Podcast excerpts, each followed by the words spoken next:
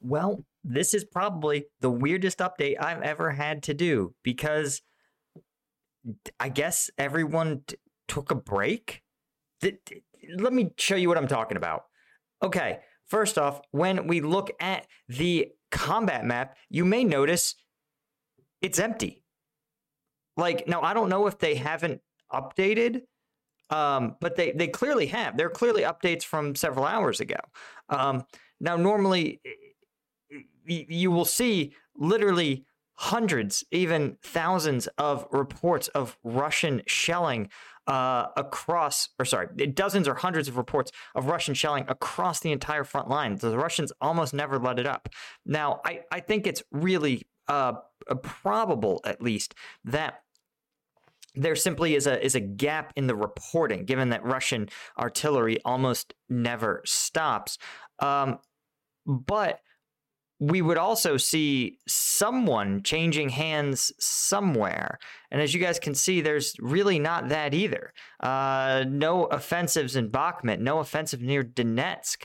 Um, and while I would say this is a reporting error, but War Mapper says the same thing. There's no changes to control at all. No changes to control at all in Bakhmut. Um, even the deep state map says that well, it's depicting some level of offense. Uh, there's no update for today. Uh, as of yesterday, the only real changes that we talked about were in um, Svatove, and you can see it's pretty minor. It's actually listed as a small Russian counterattack near Andriivka. Uh, why? Why do why do militaries do this? Well, we talked about earlier. Um, usually when you have you don't want to stop operations if you you can avoid it. Um, the reason that I think you could. Oh, also, I'm going to point out that even within the Russian campaign assessment, um, the only activity we're talking about is the uh, increase of Ukrainian drone, att- or rather, the increase of Russian attacks on Ukrainian uh, infrastructure. But even the Ukrainian air defenses have shot down every one of the 16 Russian drones. Now, we talked about this that in some ways, this is emblematic of wars that go on and on and on, right? Each side is learning, and we're literally watching it in real time as these strikes, these drone and cruise missile strikes on Ukrainian infrastructure, uh, initially were devastating with dozens and dozens, uh, you know, something like a majority of these cruise missiles getting through. Now it's a minority that actually make it to their targets. And in instances like this, the drones literally have a 0% success rate. And we see it too on the ground. If you were on the Patreon, um, you on Friday we did a reaction to two different footage uh, uh, drone footage of attacks on Russian trench lines. And we could see that while some Russians still appear to be newly mobilized with very poor TTPs and a, poor construction of their fighting position, um, other Russian units appear to be improving their ability to uh, counter Ukrainian drone attacks themselves by Im- improving their overhead cover of fighting positions and uh, spending less and less time uh, making their fighting positions more drone resistant, right? All of this, I think, is a combination, combining to produce these effects where it's harder for both sides to take territory, right? And you know, we're here to be a fair broker. Um, you could see that that Ukrainians are allegedly pushing near Kreminna and Svatove, but we're not really seeing the breakthroughs um, or the movement that we were that you know I think the Ukrainians were really hoping to see. And I say all this because the fighting has been unsustainably intense. And I've I've told people this um, that this level of intensity in a conflict. Uh, it, it just can't be sustained. Again, I look back to the, I, perhaps we draw a comparison to the First World War, in which both sides, the level of casualties and intensity of combat in the first uh, really you know again i think it was several weeks were was just at an unreal level of intensity. It was, and that was a unique period of time where the industrialization of war uh, was being fought using tactics of the pre-industrial Napoleonic era, and by the time tactics caught up to the, industrialization, um, you saw a increasing uh, difficulty in making tactically significant gains. Now, do I think that's the case here? Uh, my answer is is maybe. Um, we've talked about the fact that a lot of Russian soldiers don't have combat experience to draw on. They don't have uh, significant amounts of training to draw on. And so they have a steeper learning curve than everyone else. But Russia has, in its sort of pretty cruel way solved this problem as well because they in places like Bakhmut newly mobilized soldiers are being sent on the most dangerous missions. They're doing these recon by fire, uh, or rather, recon by receiving fire, um, or simple frontal assaults.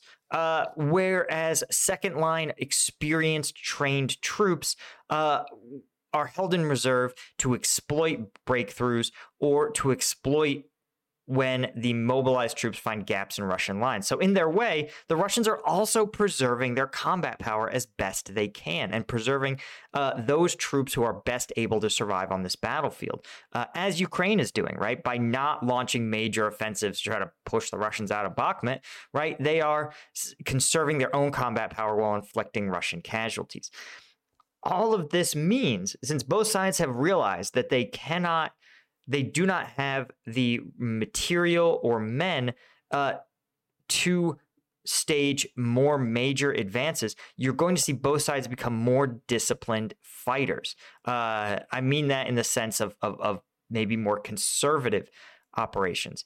Now, NATO, especially if you're a NATO army, conservative operations are in some ways anathema to NATO tactics, right? NATO equipment, NATO doctrine, and NATO organizations oriented the around around the idea of a pretty lightning offense, right?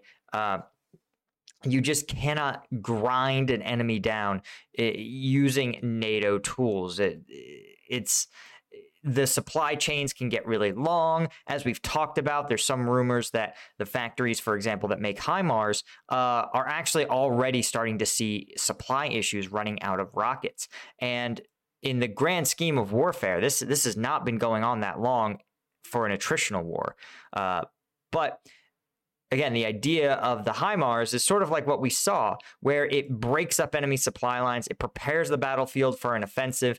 And in the case of Kherson, the offensive never even had time to fully materialize because the preparations were so effective that the Russians simply withdrew on their own. Um, so the Ukrainians are going to have to find a way to restart their offensive operations uh, in a way that breaks and pushes Russian lines. This is easier said than done because, as we've discussed, Russian artillery, while not nearly as precise as the Ukrainians, uh, can still break up major uh, offensives, break up major formations. And so there's a huge uh, question mark, even in my mind. I, I, don't, I don't know what I would do if I was a Ukrainian commander. Um, even if I were able to convince uh, the the Ukrainian, you know, I'm going to say high command, the Ukrainian, their version of the Joint Chiefs of the Ministry of Defense, how where I would attack uh, in an effort to break up, uh, to break through Russian lines with the existing Ukrainian forces. So, again, I think we're seeing this operational pause as both sides consolidate and transition back onto the offense at a later date.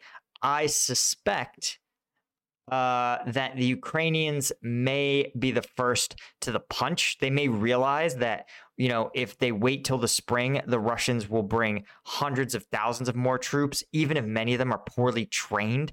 Uh, you know, quantity has a quality all its own. So the Ukrainians probably need to find a way to consolidate and push harder. I think they have, if they're going to break through at uh, Svatove, they probably have about 24 hours to show good progress. Um, before, you know, before I think Russia will be able to bring troops to reinforce that front. Uh, is it is it possible that this is a feint like we saw where the Kherson offensive became the Kharkiv offensive to everyone's surprise? Maybe. Uh, certainly possible. Anyway, guys, uh, that is all I had. Of course, if you want to see those combat video breakdowns, the kind that I can't show you on YouTube, you want to do that on the Patreon. Uh, thanks so much to my Lieutenant tier patrons. I know I have a few more Lieutenant tier patrons I have to update, but I appreciate every one of you guys. Um, and the link to that's in the description. And oh, have a good new year. Sincerely, I can't wait for what's in store for 2023. Um, uh, for the channel, right? Obviously, uh, I'm hoping 2023 is the year we get uh, a peace deal in Ukraine. But I'm excited to have whatever happens. Uh, I'm here for you guys, and I appreciate you being here for me. See you guys in the next year.